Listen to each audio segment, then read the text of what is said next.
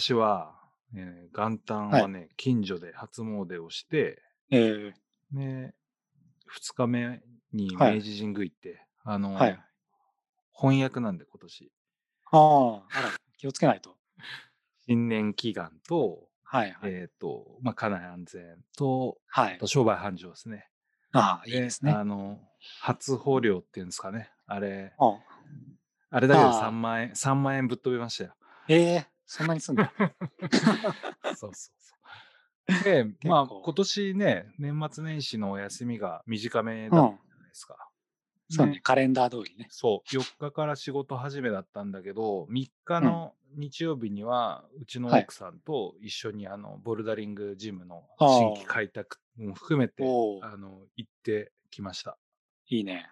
あとはあれだね、毎年こう、うちは恒例なんだけど、あの、六本木ヒルズのはい関西風うなぎ屋にええ高級うなぎを食いに行くと。えまあ、嫁と二人えで行ってるね、正月してるね。正月、正月した した。正月してるう。ん 素晴らしいそう。そうそうなんですよ。で、まああー4日から普通にね、仕事はうん始まったんだけど、実はい質出社は、あの、まあ、多分世間的にもう緊急事態宣言っていうのがね、うん。大々、ねと東京から、まあ東京1都3県だっけ？この辺りから発令されて、出社3割と、今まで5はい。割になった出社3割号令が出たので、あ。もともと僕、出社数少ないんだけど、さらに少なくなったと。ええ。うん。で、あの、お客さんもさすがにそこまで来ないと、僕の動向がトラッキングできないんでっていうことで、はいシンクラ端末が 配備されました。あららら。ちゃんと仕事しろと。ちゃんと仕事しろよというお布施が出ました。なるほど。はい、いろいろやりづらいですね、コロナ、ね。やりづらい。いですね、本当に。武士はどうしてたの？年末年始。僕はですね、あの、時間があったんで、で、まあ、外にもうん出かけなかったんで、うん。あの、初詣も行ってなくてですね。うんで、まあ、暇なんで、うんあの、 Evernote を使ってたんですけど、うん。これを Notion って新しいのに切り替えて。ああ、知ってる。知ってる？あれでも、日本語サポートされてないでしょ。あ、そうそうそうそう。でもまああ、とはいえ、あの、メニューうん。項目なんて見ればわかるんで、うん。うん。で、日本語で、あの、やり始めてる人もいっぱいいるんで、その人はいはいのブログとか見ながら、あーあの、全部入れ替えてやってました。へーすでごい結構ね、そうそうそう。あそこに、エヴァノートに、あの、山部のうん。なん記録みたいなのも載っけてたんで、うん。それも整理し直してですね、へ見てたんだけど、え。あの、見始めたらね、山部に今のところ15回参加をしてまして、過去？過去。そんなもんなわけ？そう、実は。うん。で、見たらね、4回目で槍ヶ岳に行ってました。それもあれだね。あの。戦場のっこしの方からだから、そうそうそうそう。長いアプローチの方ですね。そう、あの、伝説のシリ制度4回目です。うん。えーまあ、じゃあその自分の記録と、まあ、コンテンツの整理みたいなことに時間をそうそうそうそう。そうなんだよ。うんいい時間の使い方だね。そう正月っぽさはないけど。全然ないね。ずっとパソコンだからね。そうで、見。てたら、あの、10、10回目がジャンダルムでしょ？ジャンダルム？で、そうん、ジャンダルムうんうん、国保が10回目ではいはいはい。で、その後からうん。雪山というかね、う冬んに参加するようになってきて、本当最近だね、うん赤岳とか。なるほど。うまあん。ここ最近、物資の参加率は上がってきてますからね。そういう意そう。そう。で、この間みたいな、こう厳しいうん。寒さうんに、あの、もうあっけに取られながら、こう、食らいついてる感じですね。なるほど、なるほそうなんですよ。ここでちょっとね、うん今日聞きたいのは、うん。この厳冬期と言われる、うん。この寒い時期を、まあ、いかに過ごすかをね、ちょっと語りたいなと。ザ・冬山のザ話って冬山です。うんそう。なるほど、そうななるほど。そうなんだ。これはでも今、旬の話だから、まあ、これからね、まあ、いきなり厳冬期突っ込む、あの、未経験の方っていないのかなとは思うけども、うんうんうん、まあ、聞聞いてね、心の準備をしてもらうとか、そういう意味では、ちょっとホット話題なんじゃないの？うん。自分が聞いておきたかったっていうのもうんあるしね。まあ聞、聞かせてもらった部分も。聞く前に言っちゃったからね。そうだね寒いとかね。うん そうですよ。まあそうだね。まあ、よくよく考えると、その厳冬期と言われる、まあ、うんいわ12月の後半あたりから2月、3月頭ぐらいまでかな、うの、んえっ、と、時期で、うんえっ、と、まあ他の時シーズンであったりとか、あうんの、雪が、積雪が始まったぐらいとか、残雪期と違う時期、うん。違う点、違うポイントで、を振り返ると、うん。やっぱり、あの、言葉の通り、厳しい冬の寒さを示す期間だから、一番厳しい死のリスク、まあ、当然滑ったり滑落したりっていうのは、あの、これはまあ季節関係なくあるんだけども、うんやっぱり悪天候であったりとか、ああとは、その中での低体温症、凍傷あ。とか、はあ。ねこれはあの、うんやっぱ考えなきゃいけないし、当然、うん転転倒、滑落、あとはうん視界不良のルートミスとか、うんうんうん。あと、、雪崩とかね。なだれね。あのうんうん。あるんだけど、まあ、言うと、えっと、なんだろう。そういう悪天候とかの、うんまあ、低体温症とかって知識で補う部分であったりとか、ほね、えっと、あとはう。うん。当半技術に、うん。えっと、よる準備っていうところ、うん。このあたり2種類に大きく分類されると思うんだけど、えっと、うん事前知識として、そのうん。対象になるのが、やっぱりて、うん悪天候下でであったりとか、低体温症とか凍傷っていうあ、えーリスクに関しては、ある程度、なんだろう、装備でリスクヘッジできるのかなとあ。いうふうにあ思ってる。あ。ああ。低体温症ってあの、まあ、凍傷はうんまあわかりますけど、低体温症ってちょっとなんかぼんやりうんしてるんだけど。これもね、僕も調べたんですけど、あの、はっきりとした定義みたいなものははいどうなんだろうっていうところで調べさせていただいたところ、うん一応体の内部の温度。なので体温計で測ってる温度っていうよりは体の内部の温度ね。これが、うんえっと、35度以下あにあ。なったとね。うんはい。低体温症っていうらしいのね、ええ。で35度以下か。うんそう。で、山中であるか否か、まあ山の中にいるのかそうでないのかっていうのはあんま関係なくて、はいと、もう体が震えている時点で、これはあの、体温低下がもう始まっているから、ええ。うん、あの低体温症にはい該当するらしいんだけど、あまあどブルッときたら。そうそうそう。徐々に、えっ、と、うん進行していくと、うん。眠気とか、うん。意識障害とか、あまあ、無意識の消失とか、昏睡とか、心肺停止っていうところに、うん、はいはい。進行するらしい。はいはいらしい。でうん。らしいっていうのは、まあ、あの、はい震えはね、あの、みんな経験したことあるけど、その先ってさ、うん。普通の人経験しないし、僕も経験したことないから。ああ、まあね。うんうん。記憶はなくなっても意識はなくなってない。そうだね。それでもうん違う原因だから、また。そうね。そうなんですよ。うん。で、まあ、あの、震えか。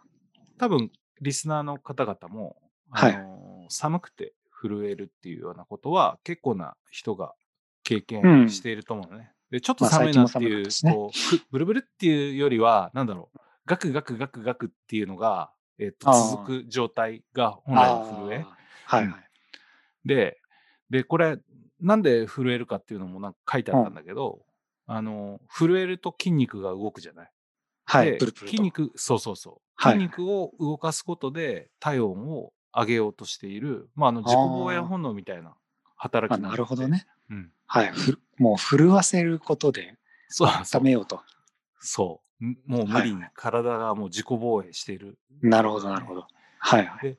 まあ、普通の感覚でさ、あれば、うんそれがまあ、あの、山中であろうとなかろうと、震えを止めよう、体を温めようと意識的にあの自分でも動くと思うんだけど、うん。あの、厳冬期のさ、山中うんでできることって結構限られてるじゃないですか。まあ、どこ行っても寒いからうね。ん、そうなんだよ。うん。で、まああの、手っ取り早いのはお湯、うん。うん。まあ、やけどはしない程度で、うん。熱ければ熱いほどいいんだけど、はいあの体の中に飲むってことだよね。うん。お湯をね。うんで、うんただ、これ、これも多分豆知識なんだけど、はいはい。森林限界って、いわゆるはい2600メートルって言われた気圧が変わるところですね。はいこ。の気圧が変わるところ以上の高さにいるうん。場合、はいお湯の沸点って何度かわかる、何度だろう。でもあれだよね。なんかよくカップラーメンがうんふにゃふにゃにならないみたいなやつ あるよね。あるよね。うんで、えっと、これを僕、あの、以前山小屋で働いた経験があるから、あのさすが知ってるんだけど、はいあの、普通の沸点って100度じゃないですか。はい。これは、あの、70度ぐらいなんですよ。70度。うん。だから、えそもそも、その気圧の変わるポイントから上のー、標高が高い。いところにいたりとか、氷点下の世界では、あの、そこまでお湯もあったかくないし、ならないし、熱く。感じないっていうのはありますよね。なるほど。ボコボコ言ってても70度なんだ。そうそええう。そうね、やっぱできることとしたら飲むだけじゃなくて、うウェん。アを追加して着るっていうのは結構普通にみんなやってることなのかなとうん思い。ますね。まあそうね。お湯はまあすぐうん取り出せるというか準備できるわけじゃうん。ないからね。うん、そうだねや。っぱりすまず最初にやるのは動いたり服を着たりうん。って感じだよね。そうだね。なんか指先痛くなることとかもあるじゃないですか。ああ、あるある。うん。指先痛い。うん。痛いよね。あ 痛いでなんだかな。この間、あのー、大阪の方で放送している東の登山隊っていう番組。を見てたら、はい。あの、その登場していたガイドさんが言ってたのは、あのー、うもう腕の付け根、肩のところから、付け根はい。うん、あの腕ぶん回すと温まりますよ、みたいああ。なるほど。うん血液を送り込む感じ？な。そうそうそう。遠心力で。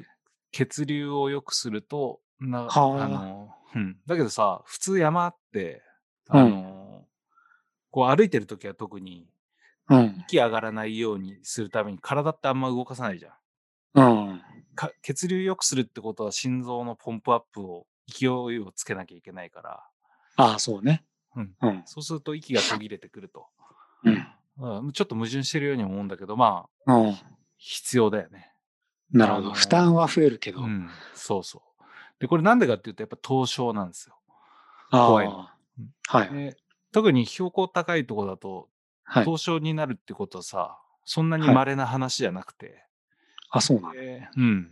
標高100メートルごとにさ、まずうん気温って一般的に0.6度下がるって。言われてるの。うんうん100メートルごとに。はいはい。で、さらに言うと、雪の中であったりとか、うんえっと風が吹いて風雪なんかのうん気候条件があって、うん実際の気温より体感はもっと低く感じているはずなのね。気温、気温よりね。そうそう。うん。でそういう状況下で、まあ、ある程度低体温の対策をしていても、あのなんだろう指先とかさうん。耳とかうん。頬とか、うんと言ったらあの面に対して突起している部分、ああ、出っ張ってるとこ。うんはは、冷夏にさらされると、まあ、凍傷にかかりやすいかかることがあるんだよね。まあそうね。冷夏にさらされるで言うと、うんこの間も、そうですね。さらされてた、あれはうんね、目の周り。そうだね。あのほ頬頬骨の上頬頬骨の上とまぶたの上が、うん。うん。あのー焦げたんだよね。表面がそうそうそう。あそこだけどうしてもね、サングラスがちょっと今回は凍りついてしまったんで、そうなんですよ。出てたからね。で、これも 頬とか、この辺りの皮膚の部分は、あの、うん焦げたように黒くなって、そのう後ん剥がれて、少し色素沈着みたいな感じになるんだけうど、ん。あの、輪郭変わるようなことにはならないじゃないですか。うん。まあね。うん。はい。だけど、まあ、あの、当然ながら色素沈着とか、あの、うんシミみたいな感じで、しばらくは残るので、あのーまあ、俺みたいに個人事業主で、えっ、と、うん仕事をしていて、で、まあ、IT 関係なんで、外にあんまり出ないというか、あの、はい。裏方の仕事が多いから、はい。こういうテレワークですね。うん。ま あそうですね。あの、仕事柄、僕はいいけど、やっぱりあの、うんなんだろう、接客業とかさ、うん。人の前に立つ仕事をするような人たちは少し影響すると思うので、こういうことねに対してのあのリスクを認識しておいて対策するっていうのは必要かなうん、そうね。と。うん確かにね。あの、顔を出して仕事する人はやっぱりいっぱいいるしね。そうだよ自分が良くても上の人がなんだそれっていう,、いう場合も。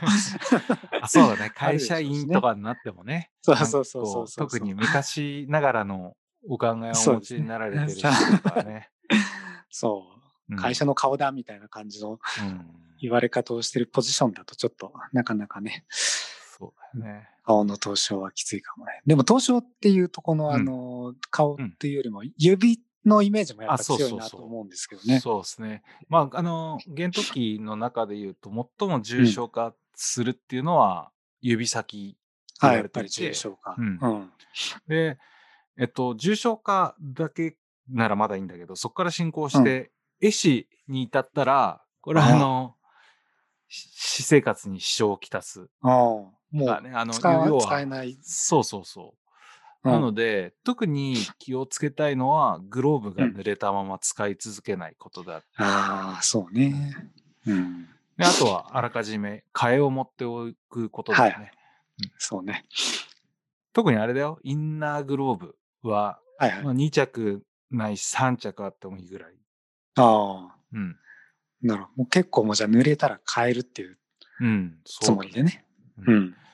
まあ、あの、外側はね、あの、うん最悪、テムレスって最近、あの、安いやつあるじゃないですか。はいはい。あれでもいいから、予備含はいめ持っていった方がいいかなとは。ああ。で、ポイントはやっぱりいかに濡らさないかうんなんだけど、うんそれこそ今こそ、でこそゴアテックスとかさ、はい水素材の、あの繊維がいっぱい使われてるから、うん。みんな平気で雪触ったりしてるけど、うん。僕が子供の時に、あの、うん親父と一緒に登ってた頃は、うんそんな。にいい素材がなかったから、ああ、なグローブるほど。をつけていても、あの、雪、あ、雪だ、面白そうって言って触ったら、うんあ。の、親父に怒鳴られてたからね、えゆ指なくしてえのかっていう。えええ まあ、昔はもうそういう感じなんだね。そうそう。触るべからず。そう。で触触り続ければ濡れてしまうのも、あの、ゴアテックスだからといって濡れないっていうわけじゃないんで、ああえっとまあそうね。濡れてしまうっていうのも事実だから、ここは気をつけた方がいいかなと。うん。うん。そうね。うん。あの、まあ、靴紐が、まあ、ほ、うん。まあ、ほどけるうん。ことあんまりないけど、まあ、例えば、靴紐だったりとか、うん。あのうん、愛禅つけるときだとうん。か、ああいう時はどうしてもね、あの、あ、そうだ、ね。アウターつけてるとやりづらくて、インナーでやっちゃって濡れちゃうとかっていうのが、どうしてもね、うん。そうだね。やっちゃうところでね、よく起こるよね。起こっちゃうとこですよ。うん。まあ、とはいえ、アルバインやってると、あのーなんだろう、その、崖の面に対して近いところに手を、まあ、当然アックスとかを使ったりするんだけど、あのー濡れる頻度、濡れるというか触る頻度は高くなっていくはずだから、うん。やっぱりそういう意味でも、あの、予備はうん持っていった方がいいかなとは思うし、うん。でグローブしてたからってね、どうしたって冷夏では指先とか、あ指、ね、あ手だけじゃなくにして足も末端から冷え出すので、うん。普段は濡れてないにしても指先を使うことを意識して、うん。あ、あの、ピッケルとかアックス使うけど、使ってない方の、使ってないというか持ってない方のさ、手から冷えるってああ、なるほど。知らない、あの、感じたことない確。うん。あるある。うん、で、うん冷てえなから今度痺れ出すじゃないですか。うん。で、痛み出すでしょ？うん。なので、グルーブの中で拳握って温めてるっていうような方が、あのあ冷えにくいよね。やるやる。うん 手のひらにこう、足ね、指をつけて。うんそうそうそう。あとは、あの、足の指もそうで、うんあの。冬靴ってワンサイズ大きいサイズを選んで、うん。え余裕がないとさ、まあ、当然、あの、硬いから、下山時に指先が痛いっていう、まあ、昔そういう、ね副副部長というか副会長が、もう一人の副会長が言ってたような気がするけど、うんあった。ねそうそういうのもありながらも、やっぱり指先を動かすっていうところで言うと、うん。ある程度サイズを大きめに買っておかないと、動きようがないからね。うん。うん確かにあとは靴もね。うん。まあもう、とはいえ、長時間はこんなことしてもしのげないので、うん。やっぱりその状況状況による、あの、うん撤退、下山、判うん断っ。ていうのも勇気を持ってうんする必要はあるのかなとは思いますね。無理しないのが一番いいと思う。ああ。そうね。難しいね。何回か行くと、うんこれは大丈夫な、うん。うん。こうさ寒さというか、痺れというか、っていうのが わかるけど、うん。最初はびっくりしたもんね。そうだよね。これ大丈夫かなこの指みたいな。うん今まで感じたことのないね、そううん寒さ、そう。冷たさだもんね。これ戻るかなみたいな。うん。あるよね。うん、でも、まあ最悪は確かにね、もう。うんそう下山判断うん。まなるかもしれな。い指失ってもいいんだっていう人はね、あの、うんまたその判断基準が変わるんだろうけど、うんほとんどのね、方は、やっぱり失わないに越したことはないし、失うことで影響するところが広いからさ。まあ、皆さん無理をしないで。えっ、と、ね、一人だと割とさ、自分のペースで判断できるけど、これがまたあチームとかになってくると、ねやっぱりこう、誰がリーダー、誰がサブリーダーなのかっていうような役割決めとかないとうん。うん。厳しいよね。そうね。うん。うん。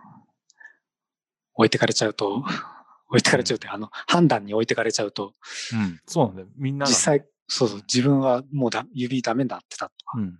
ありえちゃうもんね。ちゃんとこう、意見をこう集約するチームうん。にしていかないといけないですね。そうですね。で、あと、もう一つ、その重要なのは、やっぱりウェアの選び方で、これはさ、うん結構あの、ブランド、山のブはいランドであったりとか、うんガイドさんの YouTube であったりとかで、えっ、うんと、いろんな意見というか、ああの、あレイヤリングっていう。システム、聞いたことあるでしょ？あるある。うん。レイヤリング。う。うんん簡単ミに言うドルレイヤーと、ね、はいそうそうそうそう。簡単に言うと、重ね着をはい。ながら、あの、体質だったりとか、うん運動量の増加に伴って体温の発汗量とか、あうん人によって違うと思うけど、うんあとは天候の変化に応じて、えっ、と、そのコンディションに対する個々の最適な、あの、ウェアリングシステムのことをうん。レイヤリングってみんな言ってるんだけど、で、はい。大体3層から5層で冬山はうん。構成しましょうっていう、えー触れ込みというか、あの、はい。一般論みたいなものがあり、えーこれさっきも言った通り、同じ環境だってもさ、あの、体感は個人差がすごくあるので、はい。なんだろう、そのブランドが言ってるから、これが正解っていうわけではなくて、本当に経験から、あうん。の、これが自分に最適だっていうのを見つけなきゃいけないんだけど、うん。これから多分冬山やろうっていう人もいると思うので、うん。個人的に、あの、僕はどういう、えーお。ウェアリングシステムをいつも、あの、考慮してるのかなっていうのうんを話していこうかなと思ってます。なるほど。じゃあ、うん順番に聞いていきましょうかね。じゃあ、最初は一番見た目になるアウタうんーですかね。から、はいはい。みんなかっこいいのが大好きそう。なアウターですね。そうです。一番みんなお金を使うし、一番効果って言っても過言ではないですね。うんうんでさあ、夏だと、まあ、あの、うん。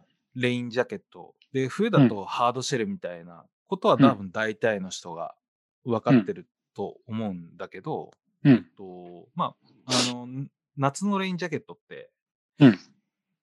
僕らあんまり、なんだ、使わないからさ、あのん多分うちの会では使う人が少ないから、いイメージ湧きづらいと思うんだけど、言ったらもうちょっとうん。あの、生地が冬山うんのハードシェルよりツルツルしていて、柔らかいものなのね。で、はいなんでかっていうと、えっと、夏は雨じゃないですか。体を冷やす原因が。なので、えっと、防水仕様になってるからなんだよね。はいはい。で、冬の場合は、えっと、はい積雪、降雪っていうところになるので、うんえっと、なんだろう。まあ、撥水はしているけど、防水ではなくて、ああ、はい。で、どちらかというと、氷とか岩とか、あとは、はいあの、硬いものに対する耐性を持たなきゃいけないから、おう強い生地。で、それでなさまあうん、ゴアテックスみたいなものがはいはい。結構流通しているのかなと、個なるほどね。人的な見解としてああうん氷とかにもね、当たることがあるからですね。うん。そうそうそう。で、なるほど。当然なあと、暴風っていうね、あの、うん。風がやっぱり、風。冬は、日本は特にあの西高東低の気圧配置っていうのよく多分みんな聞いてると思うけど、うん。あの、稜線上上がるとやっぱり西風がものすごく強くうんなるじゃないですか。強いねうん。強い。で、あれが体の中に、あの、言ったらアウターを突き抜けて、えーうん吹き込んでしまうと、あの、うん非常に寒いと。はい。で、低体温症のリスクが高いので、このあたりは、うん、あの、外の面に対して風を入れないように作られていて、で、内側に関しては、今度あの、うん。発汗はどうしてもするので、それを逃がしてやらなきゃいけないっていうんで、うん。糖質性のある撥水ウェア、撥水生地、撥水防風き生地なのかな、うん。を使われているという認識をしてるかな。なるほど。なんで、間違ってレインウェアで冬山に行っちゃうと、あの、何の役にも立たないんで、気をつけようねっていう。そうそうそうそ薄いし寒いし。う。うん。うん。いう話です。なるほど。うん。はい。じゃあ次は、うん。ミドルレイヤーですね。ああ、そうですね。はいその下に着る。うん。やつですか？そうだね。あの、これ結構、なんだろう。汗っかきの人とか、あの、によって多分使い方違うと思うんですけど、うん僕は、あの、結構発汗が、あの、武士は知ってると思うけど、発汗量が多いので。うん。夏とかね、ワイシャツも、バケツで水浴びたんじゃねえかぐらいになるからさ。そうね。そう営業行って帰ってきたらワイシャツ違ったとかああ、そうだね。あったね。あったね。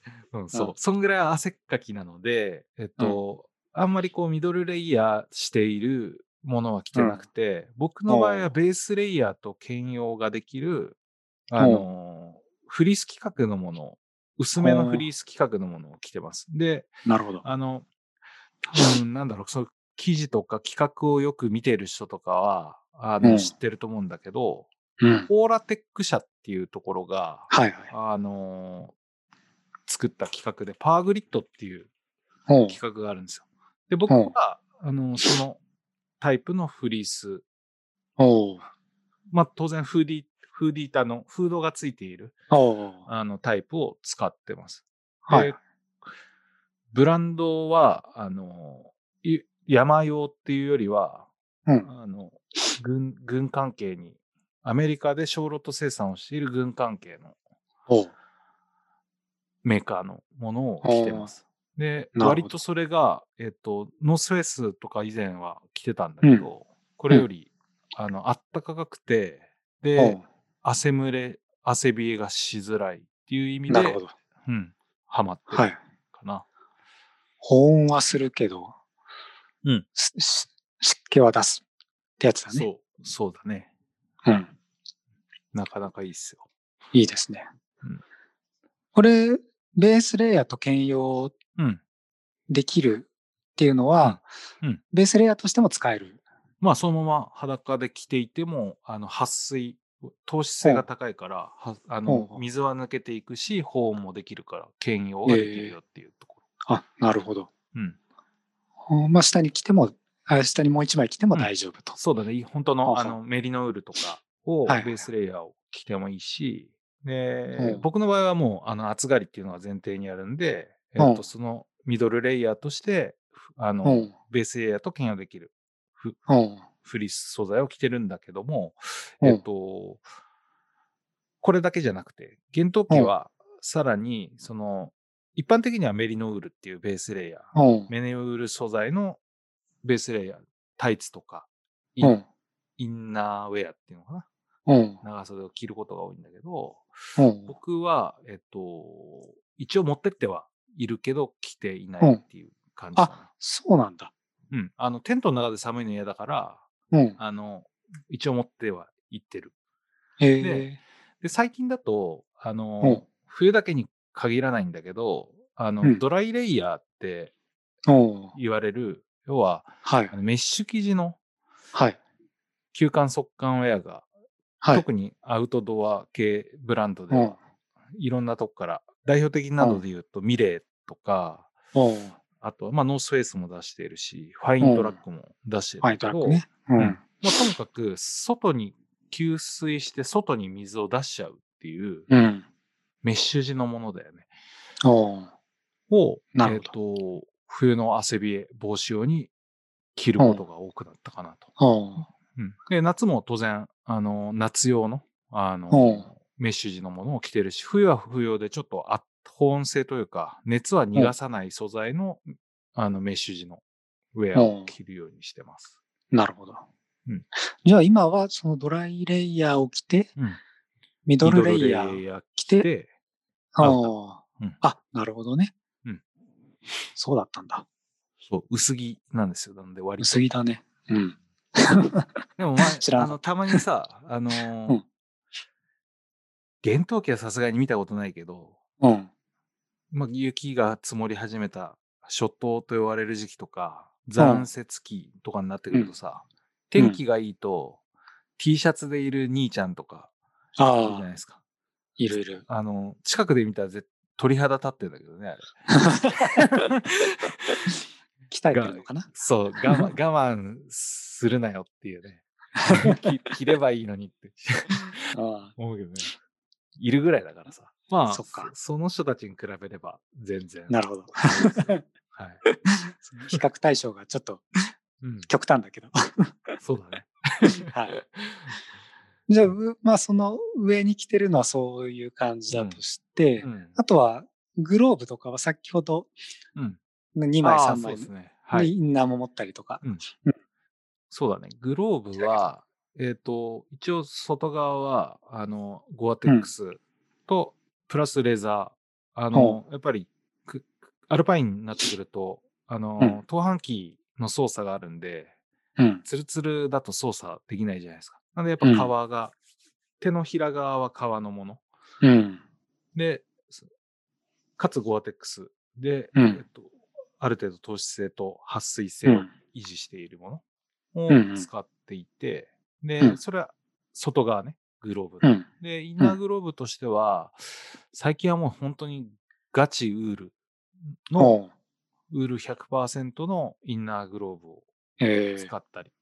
で、うんこれもき天気とか、あの、時期によって使い分けはあるんだけど、ー、本あ当に、その厳冬期であればガチウールのインナーを1着2着持っていって。で、残雪期とか初冬は、あの、やっぱり手熱いじゃないですか。あの、うんガチ冬のやつでいると。なんで、うん中は、あの、ビレグローブしてることもあるね。暑いから。あうんー。はいはい。えなるほど。そそう。で、あと、なんだろう、ゲイター、まあ、これ夏でも使うことがあるんだけど、うんあのーいわゆるなんて言うんだゲイターって日本語でなんて言うんだっけゲイターー、スパッツだ、スパッツ。スパッツ。うん。うんうんスパッツは、はいあのー僕はあんまり好きじゃないので、うん。あのーハードシェルパンツの、えっ、と、インインナースパッツがついてるやタイプを、うん。で、そのまま登っちゃうことが多いんだけど、うん。えっ、と、これ、はしょると、あの、なんだろう、新設であったりとか、うん。あの、ラッセルするときに、うん。あの、インナースパッツなんて役に立たないなっていうのをこの間学んだんで、ちゃんと持ってきたわ。そうですね。うん そうそうそう。そう、そうだよ。そうだよ。何回ラッセルやってるんだっていうね、話なんだけど、ようやく学びました。あなるほどねそういつも、あ、それつけるんだ、みたいなこと言われてたけど、この間は勝ったなって感じがしたね。あそうか、そんな顔してたのか。ドヤ顔してたもんね。ドヤ顔してた。うんあれによってこう、ね、靴下とかさ、あの、そうそう。それこそタイツが濡れたりとかね、するそうねちゃんとしましょうっていう話。はい。いいですね。まあ、行動着はそんな感じかな。うん、そうね。うん。で、テントの中とか、あとはあのはい、アルパインでビレーしてる時って、クソ寒いじゃないですか、動かないから。うん。うんで、その時用に、やっぱりあの、ダウンか、まあ、もしくは火星面、もしくはハイブリッドタイプの、あの、うん軽量のジャケットは持って行ってるし、うん。テント内に限ってはダウンパンツも最近うは、ん。うん、年のせいか寒さが厳しくて、うん。持っていくようにななりましたね。ああ。そうね。うん私も買いましたよ、この間。買ったんですか？ダウンパンツ？ダウンパンツ。うん。お買った。なるほど。買ったよ。これでもうテント内大丈夫だよ。これあれだね、なんかちょっとちゃんと YouTube とかの動画の方でアップしていきたいと思いますね。うん。で僕も結構あの、金、年末年始さ、うん子供とか家族にはいろいろ、あの、クリスマスもあるし、お年玉もあるし、いろ、うんね、うなぎも食いに行くし、うん。あの、家族サービスはしてんだけど、自分サービスをしようと思いまして。えー、ハードシェルと、うん。ジャケットの方と、えっ、と、あとは、あの、ダウン。ダウンを買いました。おう。はいいいね。見たアー全部見た目のやつだね。ク そうそうそう。アークテリックスリーフと呼ばれる、うんえっ、と、うんアークテリックスの、あの、また、軍用ライン、はいあの、ラインナップで、はい。あのね、アメリカのサイトがあるんだけど、えっ、と、そういう軍に所属してるとか、法務執行機関に所属してるっていう証明がないとうん。買えないんですね。へえ。一般では。そう。ただ、うんえっと、日本の観光庁とかに、えーうんそういう製品を卸している、うんえー商社が。あって、そこほがう。EC を、あの、一般向けにも公開しているので、ほそこで買いました。う。なるほど。なかなか珍しいルートから。うんうん まあ、超絶高いですよ。あ、そうなんだ。普通のアークテリクスラインに拍車をかけるぐらいの高さですね。ええ。まあ、これもちょっとあの、またお披露目をね。したいと思ってるんで。はい。はい。楽しみですね。うん。まあ着てるものの大事さっていうのは、いろいろ考慮しなきゃいけないのと、えーうんと、なんだろう。ひ個々によって最適なウェアリングシステムっていうのがうん。違うので、えーとまあ、当然物資も、あの、寒がりだからね。あのうん。着るもん多分違うじゃないですか。違う。こういうところは経験と、あとは、うん、なんだろう。経験とじ実感でやるしかないのかなと思います経験が大きいかうな。ん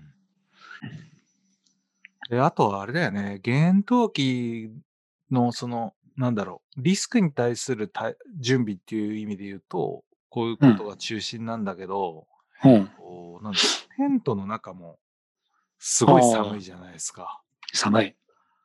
ね、このあたりのさ、うん。ん中で何してんのっていう話もそうなんだけど、えっあと、例えば、食事とかさ、うん。あとは、シュラフもね、やっぱ冬は冬用で用意しなきゃいけないし、そうだとしても寒いじゃないですか。寒い。でこのあたりのちょっと話をさ、うん。またした方がいいんじゃないの、ああ、そうね。まず、やっぱり食事は、うん。あの、温めるものに限りますね。もうこれは確実に。で、やっぱ荷物がうん。ただでさえ、あの、ウェアをいっぱい持ってくし、うん。まあ我々はアルパインのうん。道具もあったりするので、うん。あの、もう荷物もかさばるし重くなるし、うんそうだよね。う中で、いかに食事をうん。ちゃんと取るかっていうのは結構ちゃんと考えなくちゃいけないところですよね。そうだよね。なので、まあやっぱりこう、あんまりちゃんとしたもん食ってる気がしないけどね、僕ら。いやでも、あの、栄養価的にはちゃんと取れてるかかなって感じは、うん、するね。その、ご飯にしても、あの、炊き込みご飯のフリーズドライとか、うん。うん。汁物にしても、やっぱりカレーとかって、あの、エネルギーも、あの、いや、まあ、ビタミン系もタンパク質もしっかりうん。取れてバラあンスよくあれだよね。疲れててもカレーだとさ、あ、そうそうそうそうそうそう。食いやすいっていうか、た食欲をそうそうす。香辛料がね、うん。入ってるので、ね。でも結局またカレーかと思いつつも、あれだったら食べれる。うん、カレーの、あの、一応僕が食単多いじゃないですか。はいはい。あの、参考の時は。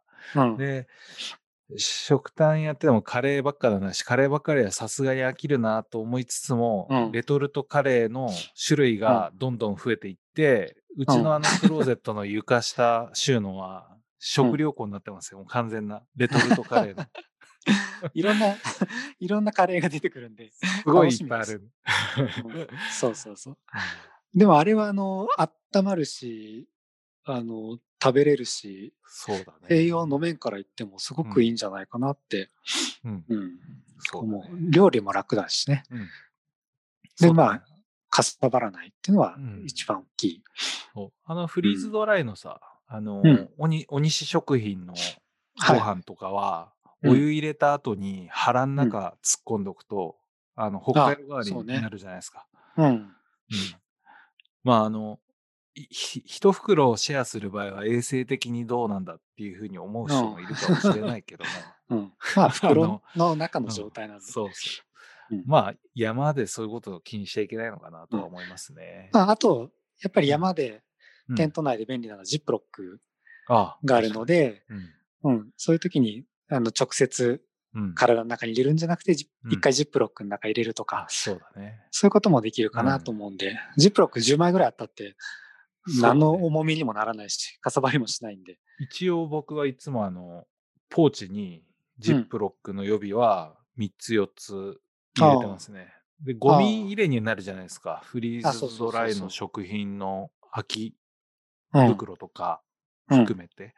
うん。まあ、便利ですよね。うん。僕も3枚、2、3枚は入れてて、うん。うん。ただ奥の方なんてあんまり出してないけど、うん。そうだね。あれはすごく便利かな。まああとはあれだね、山やる人だと、あの、割と、あの、アルコール飲酒する人が多いと思うんだけど、あこれも温まるからね。あのそうね。ビールとかは冷えるんだけど、うん。ウイスキーとか、ウイスキーとかにうん、日本酒ワインとかは、うん。あの結構体を温める。うん。なホットにして飲むこともできるしね。うん。お湯割りもあるし。うん。うん。もう飲みすぎは気をつけましょうっていうね。そうね。あと、ウイスキーとかも持ってくとき、あれだねそうそう。そうあの、詰め替えて、うん。瓶じゃないとうん。いいよね。そうだね。うん。僕なんかあの、プラティパスの、プラティパスってあの、あるじゃないですか。あの、ハイド水レーション。そうそう、はいハイドレーションシステムとか出してるところの、あそこの、えっと、ワイン用っていうのがあって、うん。800ミリぐらい入る。ちょうどウイスキーとか、あの、ワインとかのボトル1本が入るうん。サイズなんですね。なるほど。うん。あれ？あれ、使ってます800持ってきてるから飲みすぎるんじゃないのかな？いやいやいや、800ではそんなによ二日酔いにはなってないですよ。なってないですいつだったかは、あの、うん3、4、3リットル以上飲んだんじゃないの ?3 人で、あれは。ああ、そう。あの、やっぱり山小屋やってたりするといけないね。ダメだね。誘惑追加しちゃうよね。うん追加しちゃうから。うん 久々に朝、あ、登らなきゃっていう時に、ちょっともうちょっと寝てようにすか。頭が痛いってなったらね。あの山ではね、本当に、こう気圧がやっぱり低いからさ、そうですよ。酔いが回るの早くて、そうなんだよ。そのまま寝ちゃう人はいいんだけど、うん。案の定僕らは寝ないで飲み続けるっていう、そうですき記憶を失い続けるというタイプの方がそうですよ。気をつけなきゃいけないです。うん。ただでさえ気をつけなくちゃいけない。そう 山だからね。そうですねうん。まあそんな感じですね、食品系そうだね、食事は。ううんん。あとはやっぱ、あの、さっきも言ったけど、シュラフ？あ、シュラフ。結構、あの、インスタとか、あの、若い方々見てると、あの、うん3シーズンの薄いやつを2枚で寝ましたとか、はい。あの、ス3シーズンの、あの、うんダウンじゃない、河川の方の分厚いやつ、うん。寝ましたっていう人もいるんだけど、うん。あれは絶対やめた方がいいと思います。うん。うん。そうね。寒い。条件によって、えっと、うんいつだっけな、2017年の2月とかに、えっと、うん副武士じゃない方の副会長にマコっていう人がいるんだけど、こはの人と一緒に、か関東っていうか秩父の東京都になるのかな雲取山っていうところにあ。行っはたんですよ。い。はい。で、えっと、登山口ら辺はそんなに雪も積雪もんないぐらいで、うんと、ちょろちょろっと凍結してるぐらいだったんだけど、うん。その日、テンパリをするところが、えっとうん雪降り出して、で、う物資とかさ、最初からシュラフ冬用のやつ買ってるけど、うんその時はなくて、まあ、うん熊取は標高低いし、俺の河川の一番あったかいやつ貸してやるよってう言って、ん。そのマコっていう人にはそれを使ってもらったんだけど、うん。あのーもう夜になる前、夕方ぐらいに、うん。なんかす動かなくなっちゃって、うん。あのマコが。おい、どうしたんだよって言って、バンって叩いたら、うん。あの、表面が凍ってて、バリバリバリって。ええ。ええ。で、寒いって一言だけ言ってた。あ。うん。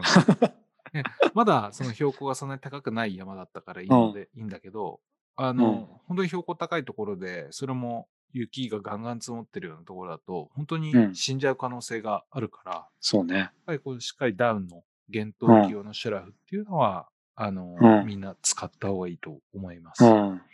そうね。僕もあのうん、800フィルパワーのうん。うん。ダウンうん。を使ってますね。そうだよね。うんそれぐらいないと厳しいよね。うん。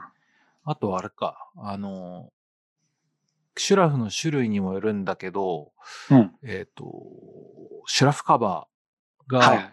ないと、ダウンって水に弱いじゃないですか。うん。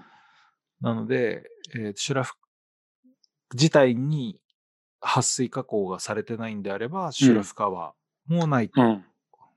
そうね一応、シュラフカバーしてるだけでプラス1度ぐらいみたいなうん。ことはよく聞くよね。うん。うん実際にそんな感じはする。うんであと、テントで、あの、うん。やっぱり食事をした後に寝るので、うん。うん。あの、さっきみたいにお湯を沸かしたりうん。してると、やっぱテント内の湿度も上がってる状態なので、うん。まあシュラフカバーがないとダウンがどうしても朝起きるとね、そうだね。そうそう湿っちゃうんけで、結露でね。うん。でこう使い続けるにあたって、うん。やっぱりすぐ悪くなっちゃううん。ってのもあるんで、うん。あの、シュラフカバーが、あの、あると、やっぱりいいかなと。そうだよね。うん。あとさ、そうは言っても寒いじゃないですか。寒いです。え あれも話した方がいいんだよ。だから、あの、寒いはいシュラフの中を寒いシュラフいのかに温めるか。そうだよ。これはもう、あの、ナルゲンボトルっていう、うん。あの、耐熱性のある強化プラスチックのね。そう、うん。あるんですけれど、うんまあそこにあの寝る前に熱湯をこううん。入れといて、うん。で、それを湯たんぽ代わりにね、うんあの入れとくとねもう中が高い。全然違うよね。全然違う。うんもう足、も、ももの間に大体挟んだりすると、うんやっぱりあそこ血管も多いので、そうだよね。全身ちゃんとあったかい、うんあの、熱が伝わってですね、うんやっぱあれはや、やるべき。そうだよね。やるべきです。うん。あナルゲンボトルは、厳冬期には僕らはもう必需品じゃないけど、うん近いぐらいですね。うんあの、結局、白金回路とかもあったかいはあったかいだけど、うん。局所的にあったかいだけのレベルなんだよね。なかなか広がりがないので、うん。このあたりはやっぱりこう、アイディアを振り絞ってそうね。温めた方がいいかうん。な僕はその。やっぱり下半身ののところにナルゲンボトルで、うん。で、あの、胸ポケットのところうんに白金回路。金回路。うん。うん。これで、あの、す本当にもうやばいっていう寒さになることはなくなったかな。ああ。うん。まあでも、物資なんて、もう多分腸がつくほど寒がりじゃないですか。そう。寒がり。同じ会社で営業やってた時代うがん。あるけど、うんなんか冬とか、なんか生きてる感じしなかったもんね、後ろ姿が。寒いんだもん。寒いよ、冬は。ね夏しか活動したくない。え どう、結果寒いけどどうしのいでるかっていうのは結構さ、うんあの、あここすあるのかなと。あんまりこうちゃんと人のことを見てないからさ。もうなんかさっき言ったようなこと以外にやってることあるのそうね。あの、やっぱ細かいことでうん。言うと、うん。あの、さっきの波金回路とか、うん。うん。あと、まあ、インナーの、インナーグローブの交換とかあるじゃないですか。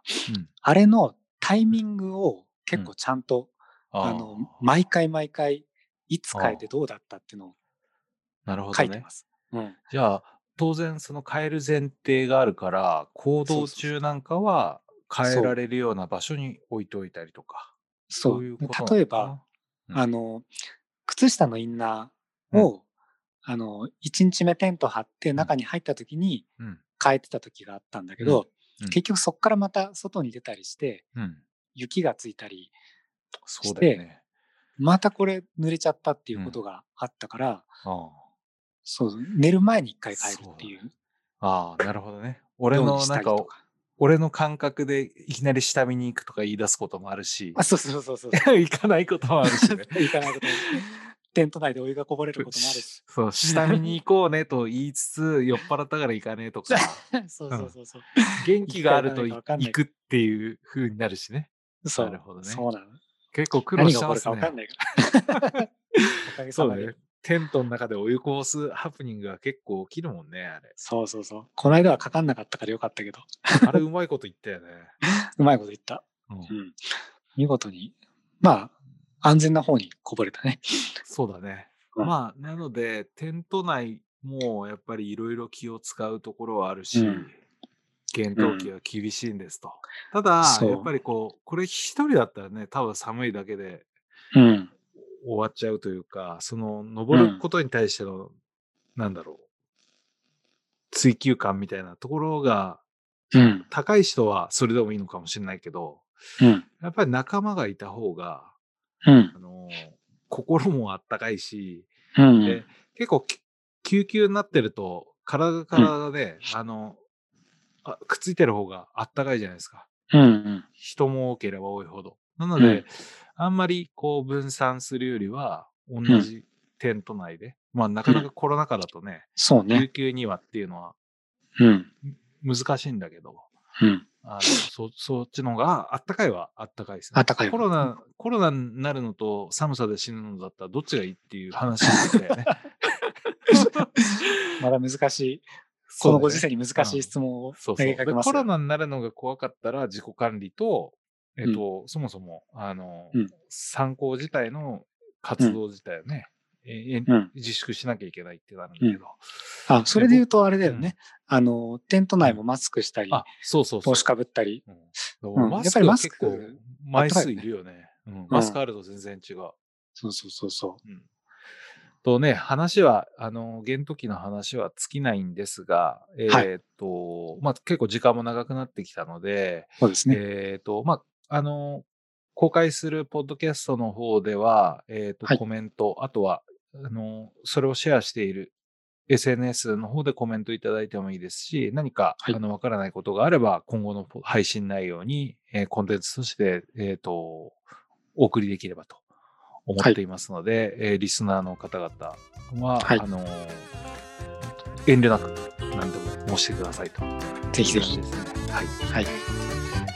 という感じで、はい。はい。だいぶありますね。検討期。ですね。うん。まだ楽しめるね。楽しめる。ということで、皆さん、はい次回も、あの、よろしくお願いいたします。はい、よろしくお願いします。